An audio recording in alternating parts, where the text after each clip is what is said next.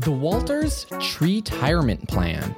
This week, we have some big news out of Ward 10 about the election, and oh god, is this already an election podcast? Plus, we've got news about tanks, hyperloops, Kaycee Madu success stories, and a whole host of other things you shouldn't buy. Hi, I'm Troy, I'm Mack. and we're Speaking, Speaking Municipally. Municipally.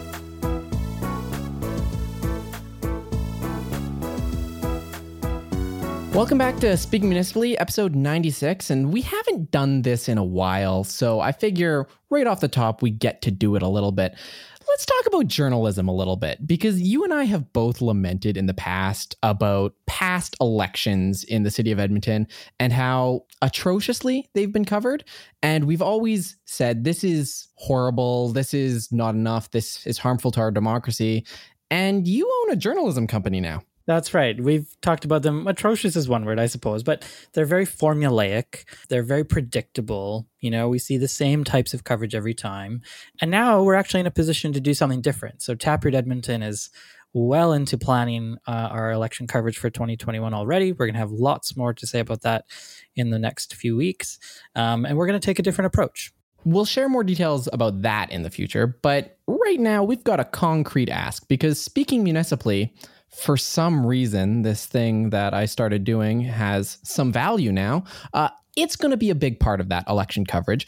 And you can help us out by just sharing the podcast. Know a friend who either knows or doesn't know anything about municipal politics. Send them a tweet, a Facebook message, or whatever sort of communique would be most effective to them, and just let them know that we exist it would be a big help for us. We want to help as many Edmontonians as possible in the next year leading up to the election. And so the more people listening to us, the better. Yeah. And speaking of this inclusive, all encompassing, let's make a bigger tent message, let's get right on to the rapid fire where we alienate people. Shocking news from the Alberta government today. Apparently, the province cutting taxes with oil revenue plummeting and dramatically increasing spending on COVID 19 measures has caused the largest deficit in the province's history. In a press conference earlier today, Premier Jason Kenney looked perplexed at the $24.2 billion hole in this year's finances, saying, quote, Boy, how did the NDP sneak this one past us? Social media was flooded with pictures Tuesday evening as every Edmontonian, seemingly at once, took note of the varying splashes of color across the evening sky. A local Twitter anthropologist has said that it has become the most photographed event since the completion of the Walterdale Bridge. While many were excited by the gorgeous views and appreciated the reminder of why we collectively tolerate some of the less hospitable weather conditions we all endure, some found the flood frustrating. Said a branch manager of infrastructure at the city of Edmonton, quote, we just installed a new bridge over Connors Road and it's got some swoopy designs and all that trendy crap, but did anyone photograph that? It's like when you buy your kid a new toy and they play with the wrapper instead. What's even the point? All new projects are going to be Keillor Point viewing area from now on. I'm going on vacation. Alphonso Davies, a soccer player who got his start in Edmonton, won the Championship League title, one of the most prestigious awards one can receive in soccer. The 19 year old, who had come to Edmonton as a Ghanaian refugee when he was five, shows the aspirations in all of us. We all dream of changing the world, doing great things, being rock stars, renowned scientists, astronauts, heroes, internationally recognized broadcasters. But for many of us, we're still just stuck alone in a 1947 semi bungalow with our two cats recording a podcast that might be listened to by what? 12 people? And it's really, can you quiet down out there? I'm trying to record a podcast. I swear I'll take you back to the Humane Society. Speaking Municipally is a part of the Alberta Podcast Network, locally grown, community supported. This episode is brought to you by CPA Alberta. It may be a cliche to say by now, but we really are living in unprecedented times. That's why you should consider hiring a chartered professional accountant, also known as a CPA, to help guide you through this pandemic and jumpstart your recovery. With a CPA on your team, you can be confident you will find the best solutions to even your biggest business problems. CPAs are trained to dig in and truly understand how an organization operates, where it's already excelling, and how it can be better. For an inside look at how Alberta CPAs are supporting their clients through the pandemic, follow CPA Alberta on Facebook, Twitter, Instagram, or LinkedIn. And of course, you can also visit cpaalberta.com to find out more. So, a couple weeks ago, I had asked the question Where's Michael Walters? Isn't he running for mayor? Why isn't he making some more noise? And oh boy, did he make some noise this week. Um, but turns out he's not running for mayor. Turns out that's right. I, and I was very surprised by this, not just because you and I have talked before about how he seemed to be, you know, one of the shoe ins for a candidate uh, for mayor, assuming, I guess, Don Iveson doesn't run again, um, but also because you know the tweet that came out the day before this announcement said he was going to be on Jespersen's show on six thirty CHED in the morning, and I was like, well, you wouldn't announce you're going on the show if you're not running, right? Surely this is a like campaign launch announcement, something like that. But no, Michael Walters is not only not running for mayor, he's decided he's not running for council again next time. And that aforementioned Ryan Jespersen show, it's very interesting when you listen to it because Ryan says the words heir apparent several times during the show. He was as floored as we were that Walters isn't running because, like we all have said for weeks, it seemed like the obvious choice. Walters has said a lot of things like, oh, it's cliched, but, you know, I want to spend more time with my family. I got a work life balance. And I mean, I guess so. Like, it, it's very hard to grapple with the very real possibility that someone might actually want to spend more time with their family, and it's not some sort of cynical political play.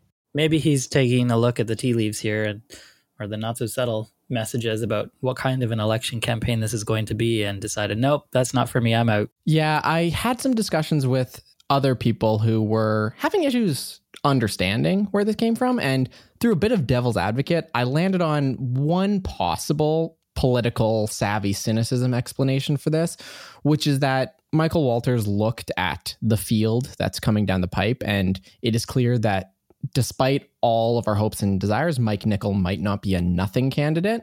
So you have Mike Nickel, you have Tim Cartmell, and you have Iveson, who apparently might run again. No one really knows. And he changed the tack and now has sort of switched to an Iveson booster. And I think that's because he realized that he doesn't want to sit in the counselor's chair anymore. And the mayor's chair isn't his for the taking.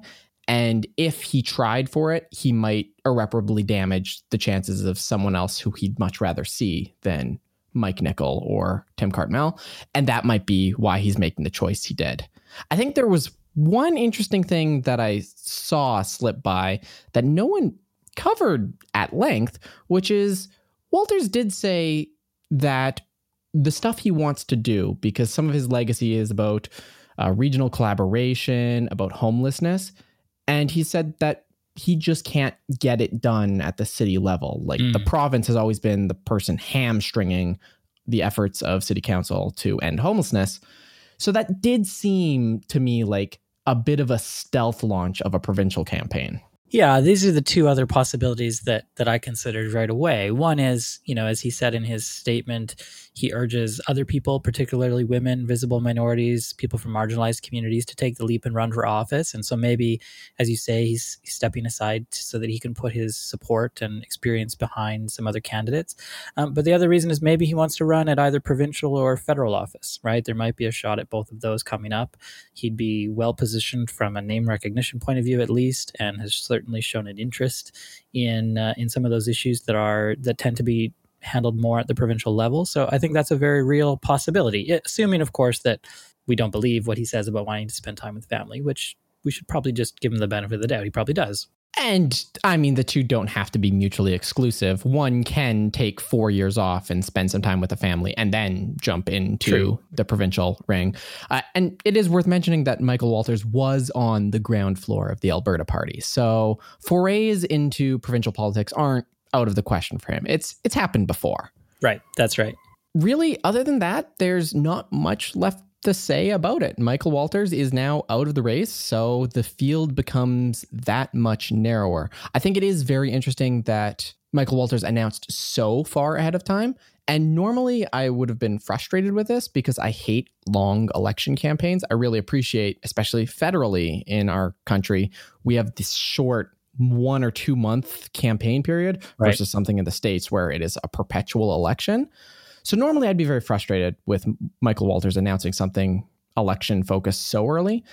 But because in the past he has won with such a screaming mandate, it's very hard for a serious candidate to challenge Michael Walters just because incumbency advantage is so strong and then Michael Walters incumbency is even stronger.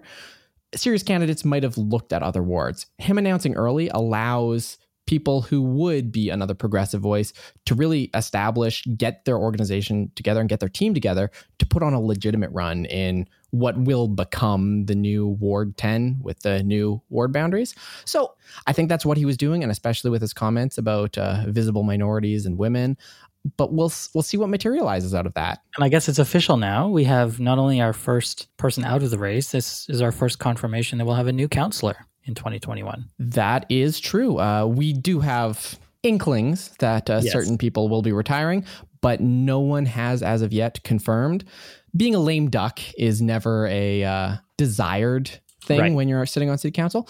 But I will say, and Michael Walters is really living up to this so far.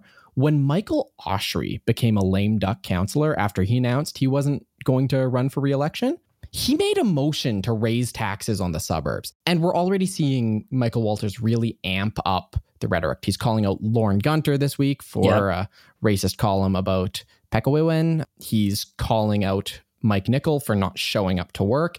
He's really amping up the voice and maybe being a bit of an attack dog for some of his friends. And I appreciate it. It's it's nice to see. Spicy Walters on Twitter is a good Walters. Speaking of some spice, we got a spicy story that sparked a spicy petition about burning five hundred thousand dollars in uh, Churchill Square. It came to light this week that the Edmonton Police Commission has allocated a budget of five hundred thousand dollars to purchase a third armor vehicle for the EPS fleet. Gotta say, with the defund the police movement, that was a surprising headline to read. No doubt. I saw the journal article about this 10 days ago now, talking about or the possibility that city police would add a third. We have two already. Like, what do we use these for? Anyway, that they would add a third, it just wasn't confirmed. And then Progress Alberta was able to confirm that uh, this is on the cards and they expect it to arrive sometime this fall. And it's just like, did we time warp or something? Did we not just have this debate about policing and the budget for that? Did we not have lots of discussion about how we spend that money and how we might spend it in a better way? Like, I get that probably something like this might have been in progress, but that doesn't mean it can't be stopped given the reality of the day. Like, this is a mind boggling decision to me. So, when I read this, I made a somewhat tongue in cheek petition on change.org, uh, as one does when they want to legitimately change something. And it said, you know, let's just withdraw small denomination bills, $20 or so, get $500,000 of them, light them on fire in the middle of Churchill Square. That is better than buying a police vehicle. sure, it's a bit tongue in cheek burning money, but the idea is sort of there. Literally, burning the money would be better than buying this armored vehicle because we have so many communities speaking up about violence in policing and police becoming militarized and more aggressive. And this only serves to further that narrative. So, like you said, this procurement started around 2017 there's probably something already in the pipe and to cancel it would probably cost money. Money well spent probably right? There's no way the cost to cancel it would have been anywhere close to $500000 the other point on this that i wanted to make was just about the transparency of it right? So uh, the journal reported that the 2019 policing plan had about $28 million earmarked for vehicle replacements. So that's every vehicle, you know, for the police, whether it's a squad car or tactical. They said even one of the two helicopters. So like there's no clear line item that says we're going to buy a new armored vehicle. And it said in the plan that workload for the tactical section is significant and gaps in coverage are currently being mitigated with high levels of standby pay and overtime. Are we paying the tanks by the hour? I, I thought this was capital. Some would say that to say the police can't spend this $500,000 is micromanagement. Yeah. Which normally I would say for 500K in the scope of a budget that's $300 million, yeah, it might be micromanagement to be concerned about every 500 grand here and there. However, this was part of, like you said, routine vehicle replacement there is a very different perspective between replacing a Dodge Charger yeah. and replacing a tank. It would be like if Edmonton Transit Service said, um, one of these diesel buses is aging, so they bought an airplane. it's right. outside your mandate to do that. You have a lot of counselors. I saw Aaron Paquette had tweeted that, you yeah. know, the the police act does have some separation of powers. I call hogwash on all of that. City council can set the budget and they can set arbitrary restrictions. They don't have to say you can't buy the tank, but they can say if you do buy the tank, we're reducing your budget by five hundred thousand dollars. Absolutely, or or even just reducing the increase by five hundred thousand dollars. oh, to dream! Speaking of dreams, the Alberta government has dreamed the biggest dream this week. That sure, Commuter rail, not feasible between Edmonton and Calgary. High speed rail, not feasible. Let's build a Hyperloop because Elon Musk says we can. For the 50th time now, I suppose, we're talking about some sort of high speed corridor between Edmonton and Calgary. They've signed a memorandum of understanding this week with a company out of Toronto called Transpod. They're one of the four or five companies that have popped up around the world following Elon Musk's Hyperloop stuff. Uh, and they want to build this six to eight billion dollar Hyperloop that would take you from Edmonton to Calgary in just 30 minutes. And it uses these vacuum tubes. It's not rail. sounds very futuristic. Probably is a pipe dream or a tube dream, as it were. Isn't going to happen anytime soon. Uh, but it's the kind of thing that people like to get excited about.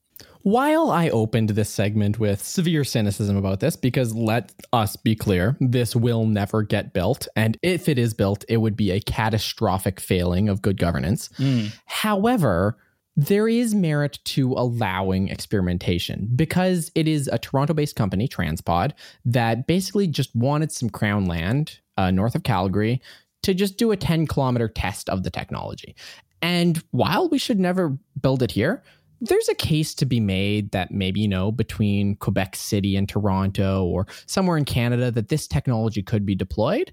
And if that's being developed and tested on Alberta soil with presumably contributions to the Alberta economy by doing research and development here, that's a good thing. We should always encourage R&D.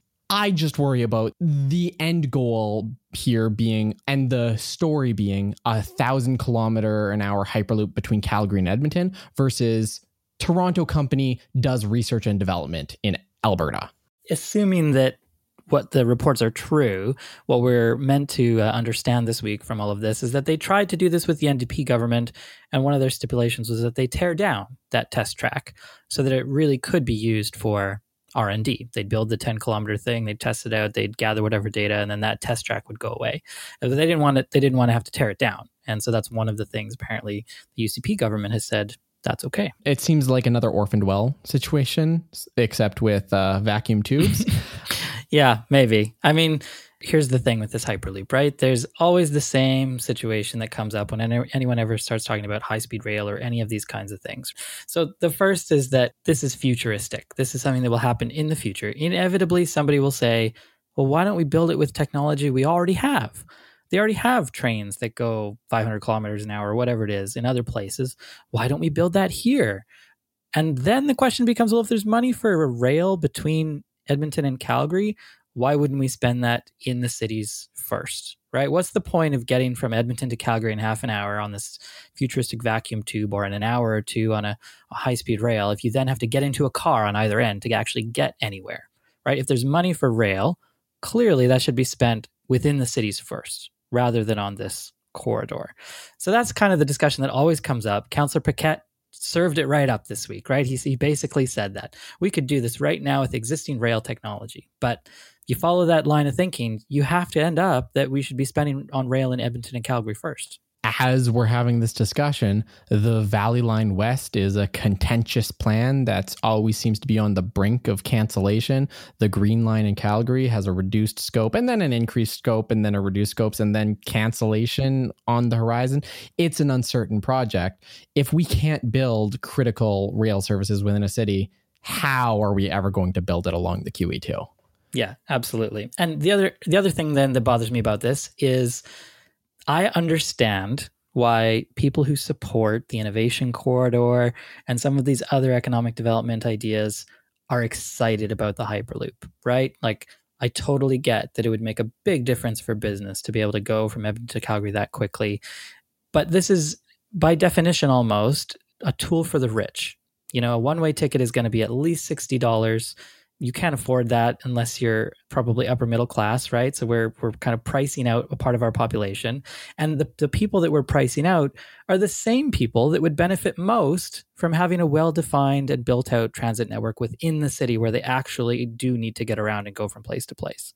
So it, it definitely speaks to the growing income disparity. And it's a bit concerning that people are so quick to jump on this idea for this you know sexy corridor without thinking about what it would mean for our neighbors. And even you mentioned the pricing out and the building for the rich. The idea of hyperloop pods is rather than having a train car that can fit a bunch of people in it you have tiny pods that are private and like the interior of go figure a car. Right. Which it is very appealing to people who drive on the QE2 to still have a car that goes a thousand kilometers an hour but it doesn't get us to our mass transit and wouldn't be a good ROI. The, the last problem then that always comes up for me on this is it's private money. Let the private company build it. What could go wrong? What do you think would happen, Troy, if Transpod built this thing and lo and behold, it didn't make as much money as they thought? Well, far be it from me to channel Mike Nickel, but it would be on the government to take up operations of this now orphaned project. Right. So, I mean, this is never, uh, uh, if you if you th- really think about it, this is never going to be a truly private thing. So that's another big problem. And it could never be a truly private thing because as much as you can build it with private money, and that's one cost, the amount of land you need to purchase to build a right of way all the way from Edmonton to Calgary, astronomically priced. Right. The Hyperloop it's a good way of visualizing how little our province is truly thinking about the infrastructure of our cities where most of the people live. And what better way to highlight that broken relationship than with Municipal Affairs Minister Kaycee Madu, or not anymore. He got promoted this week. Yeah, I love Dave Cournoyer's headline on his blog post about this. Failing upwards. Kaycee Madu promoted to justice after disastrous year in municipal affairs. Uh, Premier uh, Jason Kenney announced a little mini cabinet shuffle this week, uh, leaving, of course, health and education untouched, uh, but moving some other people around. One of those is Kaycee Madu, who will now run the Justice Department, while Doug Schweitzer moves over to what was formerly Economic Development, Tourism, and Trade, and is now something about jobs and recovery.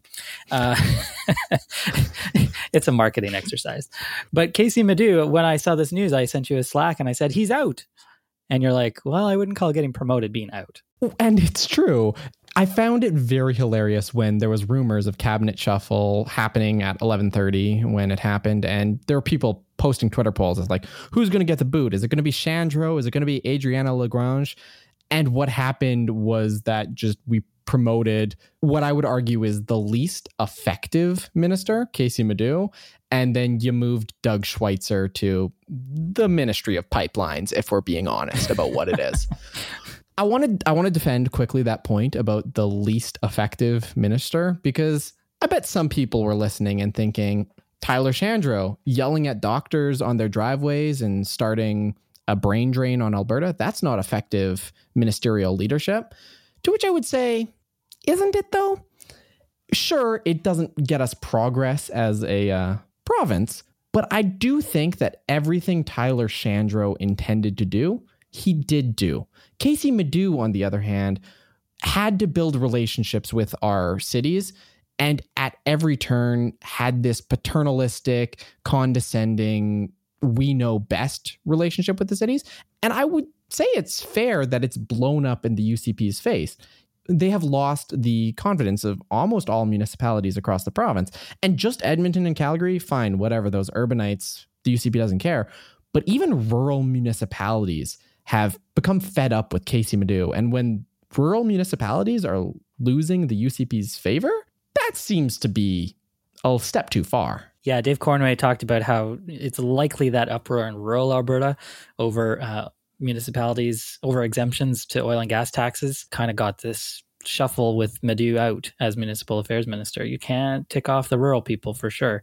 It's not just about oil and gas taxes either. We've we've heard from numerous municipalities over the last few months about the approach to the Local Elections Authorities Act and the lack of transparency, the lack of engagement, that they don't really care what the municipalities think. So he's been burning bridges left, right, and center. Which does seem weird that that would earn him a promotion, um, but that's what happened. Minister of Justice, you get the title Solicitor General. That's that's a big role. And to give that to Kaycee Madu does seem like a weird decision, but I think it does cement the politics that we're going to see in the province and seep down into our cities, where Kaycee Madu might not have been good at his job, might not have built positive relationships with cities, but he was a stalwart UCP loyalist and he mm. did not question the party at any turn. And I think that's what you're finding is seeping down to other lower forms of government. Mike Nickel this week. Wow, how many? What's the recording time at? Are we far enough along that we can not talk about Mike Nickel? Yeah, I was going to say, can we just end the episode? I will say quickly Mike Nickel this week, he went on his tirade about being censored by the uh, Edmonton City Council and by Don Iveson. And Matt Wolf, the uh, UCP talking head, mm. picked up the tweet and said, This is unacceptable. And then Mike Nickel said, I want you to put this on Jason Kenney's desk. And I think that signals exactly where politics in this province are going, where Nickel wants a bump to his campaign. Nickel wants to succeed with a conservative base. So he's appealing and he's projecting himself as a UCP party stalwart and yeah. toeing the exact line. And that's very dangerous for our cities because the UCP has been anything but kind to our municipalities. Right. However, some people are kind to the citizens of our city, specifically podcasters, and that's the Edmonton Community Foundation, who is the presenting sponsor of this week's episode. The ECF acts as a bridge between donors and charities to create a strong, vibrant community for generations to come. You can start an endowment fund yourself or with a group. Once it reaches $10,000, it can start distributing funds. Um, Vital Signs is an annual checkup conducted by the ECF in partnership with the Edmonton Social Planning Council to measure how the community is doing. And this year's focus is on arts, philanthropy, green spaces, sport, and recreation. You can learn more at ecfoundation.org. And I think that'll wrap it up with this week. We almost made it through a full 30 minutes without mentioning Mike Nickel, but it happened. What are you going to do? He will be mentioned quite extensively next week, I'm guessing, and I don't think we'll have to walk this one back. Sanction hearing is on September 2nd. Who knows? Uh, maybe Jason Kenney will come in and cancel the sanction hearing because you did see Mike Nickel tweet at him, and Twitter, that's a powerful platform. We'll have to watch that. Until next week, remember to like, share, and subscribe, or whatever podcasters are supposed to say. That's the equivalent of that. We'll see you next week. I'm Troy. I'm Mack. And we're speaking, speaking municipally. municipally.